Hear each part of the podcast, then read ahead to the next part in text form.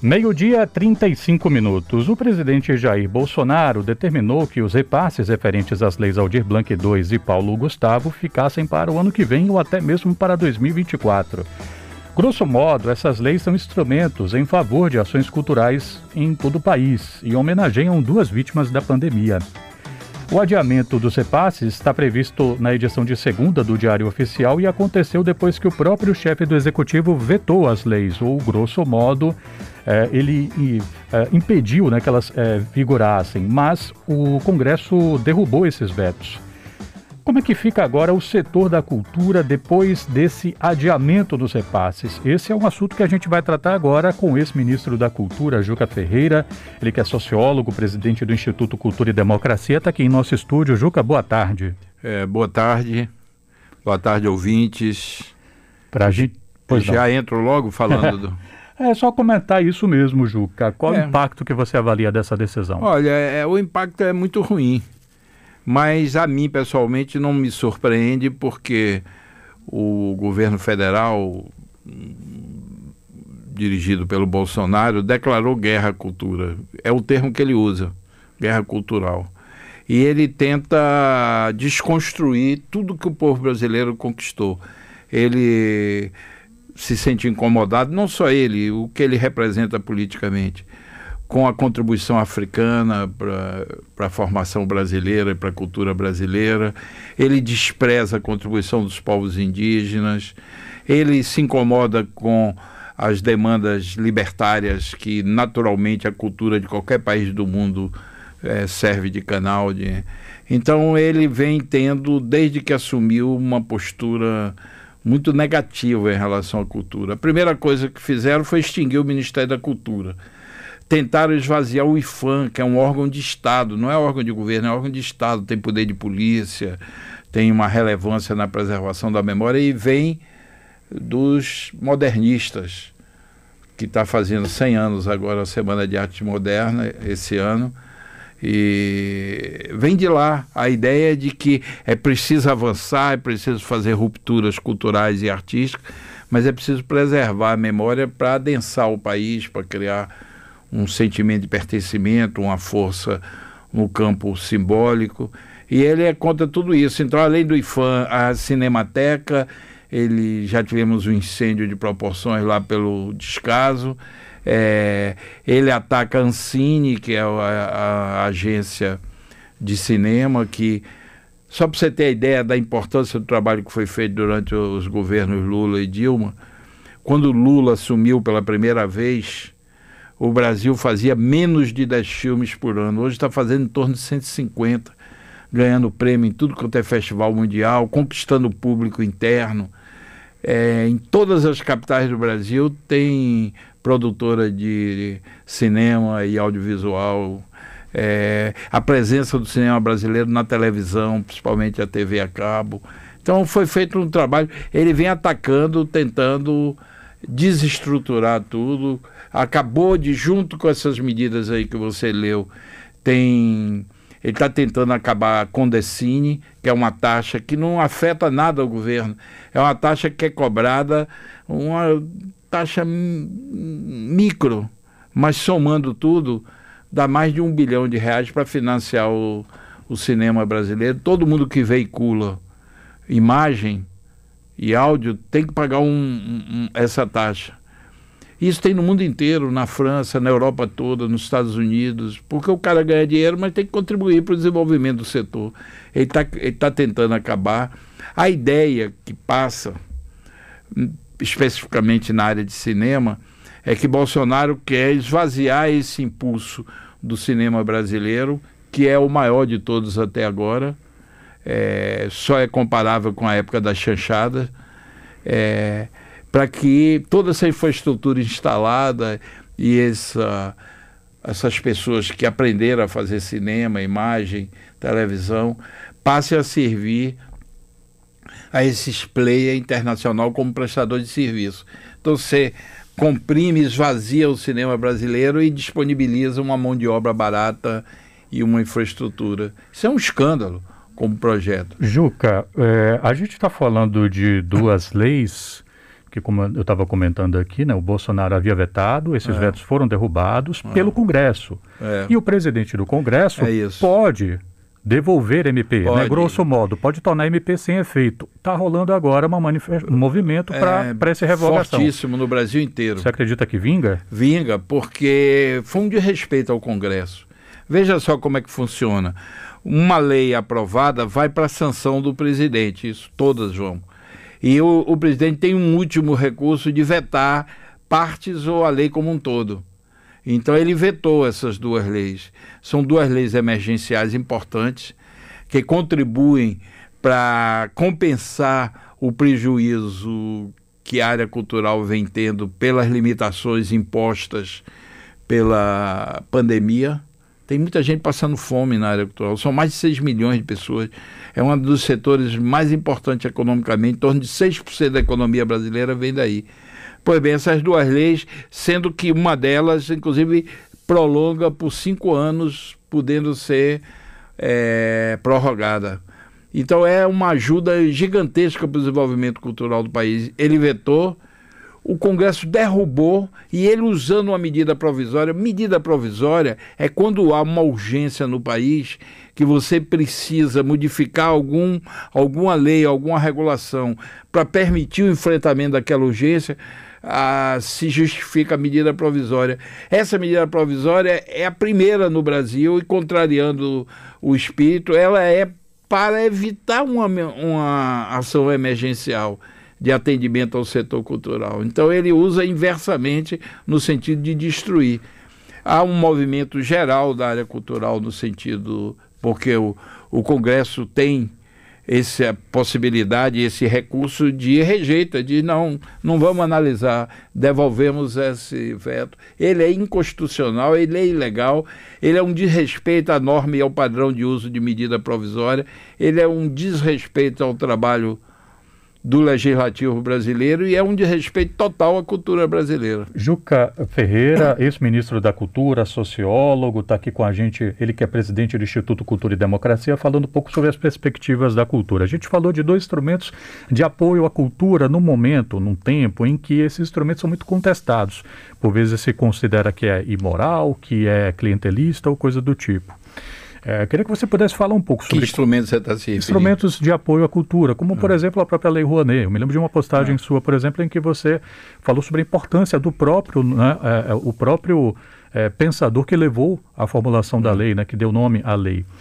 É, eu queria que você pudesse falar um pouco assim, de qual é a importância que você percebe nesses Olha, instrumentos, considerando uma coisa que eu já vi você falar outro dia: é. direitos culturais. É isso. A cultura é um direito um direito de todos e de todas. É, é um componente importante na, no desenvolvimento da condição humana. O que nos diferencia de todos os outros animais, desde aquele, aquela ostra que fica ali na rocha no Rio Vermelho, brigando com as ondas do mar, até os mais próximos da gente, que são os macacos. E... O que diferencia o ser humano é a capacidade de simbolização e a necessidade de simbolização. A gente precisa dar significado às coisas, compreender as coisas. Não há condição humana sem desenvolvimento cultural. E hoje, quando a economia está passando por uma fase pós-industrial, a cultura passa a ter uma importância econômica também, além dessa importância do desenvolvimento da condição humana, de gerar sentimento de pertencimento, identidades. Então, eles são, além de reacionários, são ignorantes, eles não sabem dessa importância. Então ele está demolindo, ele mesmo, estou usando termos usados por ele. Ele disse: antes de construir, minha tarefa é demolir. Então ele está demolindo. A Lei Rouanet tem defeitos. Nós, no governo Lula e depois no governo Dilma, trabalhamos um projeto com toda a área artística e que empresarial que investe na cultura para desenvolver um aprimoramento da Lei Rouanet. Está é, tá no Congresso, foi aprovado na Câmara, chama Procultura, o projeto que é fruto desse trabalho, mais de seis anos trabalhando com os artistas, vendo a experiência em Portugal, na Espanha, Estados Unidos, França, Inglaterra. Elaboramos um projeto também elaborado para ampliar, inclusive, o trabalho de apoio, financiamento, sustentação da, da arte e da cultura no Brasil Ele vem e o trabalho dele é no sentido inverso, de destruir o que se conquistou. Em vez de avançar a partir do que se tem, a Lei Rouanet tem defeitos, é concentradora, transfere dinheiro público para a área privada é, fazer marketing cultural, tem, e o projeto que nós elaboramos supera isso. É, então, é, e as pessoas entram na onda. Dá tempo de eu contar uma historinha? Se for curtinha, dá. É curtinha. Tá. Criaram uma CPI da Lei Rouanet. Ah. Aí eu percebi, eu liguei para o, o camarada, o parlamentar que dirigia a CPI, disse: Ó, oh, eu sou, fui ministro de Dilma e de Lula. Eu me ofereço para ser o, o primeiro depoente. Cheguei lá, mostrei por A mais B que não existe possibilidade de corrupção e de cooptação de artistas através da Lei Rouanet, porque, em resumo, o trabalho do governo é preparar a parte técnica para que as empresas digam que projetos vão. Então, se há corrupção, é a corrupção comercial, que não é o caso, mas quem define os projetos que vão ser usados são os departamentos de marketing da empresa. O cara que dirigia a CPI, sentado do meu lado, Fraga, um parlamentar de Brasília, policial, reacionário, nenhuma simpatia, mas virou para mim e disse: ministro, você me deu a impressão que eu caí numa armadilha. Eu disse, total, parlamentar. O senhor caiu numa armadilha, não existe essa possibilidade.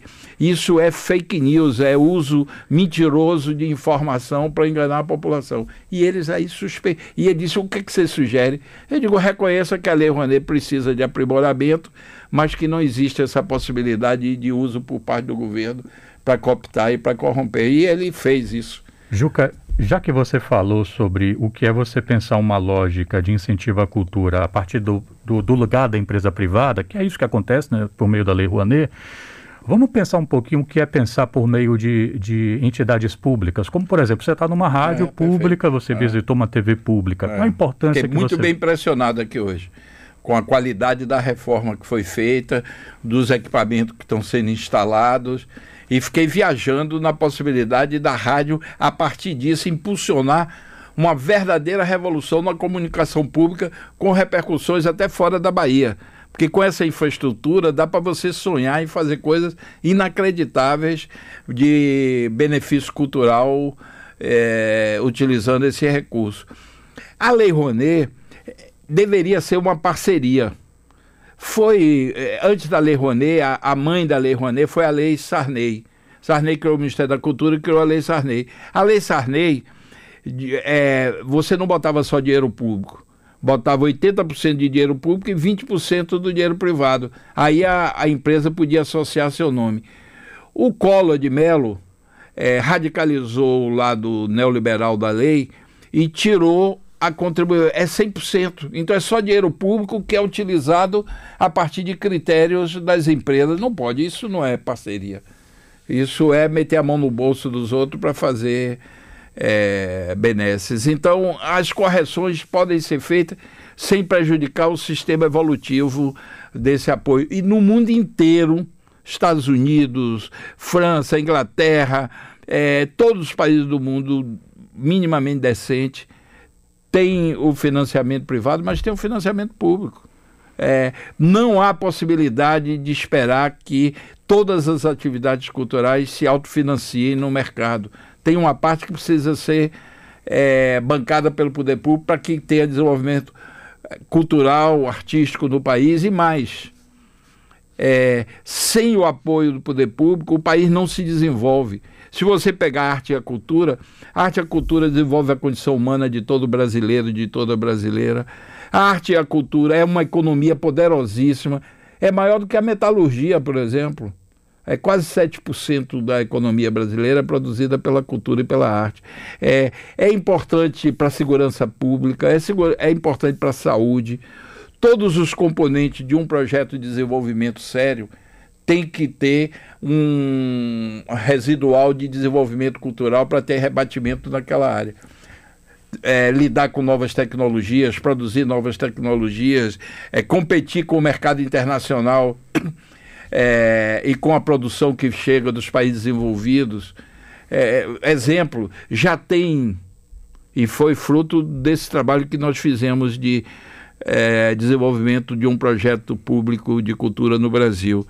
Já tem cinema de animação brasileiro que está competindo com os filmes que chegam de Hollywood, de Walt Disney, das grandes produtoras. Então é, é, é é um componente fundamental de qualquer projeto sério de desenvolvimento. Eu queria agradecer muito aqui pela vinda ao estúdio do ex-ministro da Cultura, Juca Ferreira, ele que também é sociólogo e também preside o Instituto Cultura e Democracia. Veio falar um pouco sobre as perspectivas para a cultura em meio a toda essa mobilização pela revogação do adiamento de repasses referentes às leis Aldir Blanc II e Paulo Gustavo. Muito obrigado, Juca, Beleza. pela vinda. Saúde para você e para os seus. Beleza, e boa sorte aqui no trabalho da rádio, boa sorte ao nosso diretor que está aqui assistindo.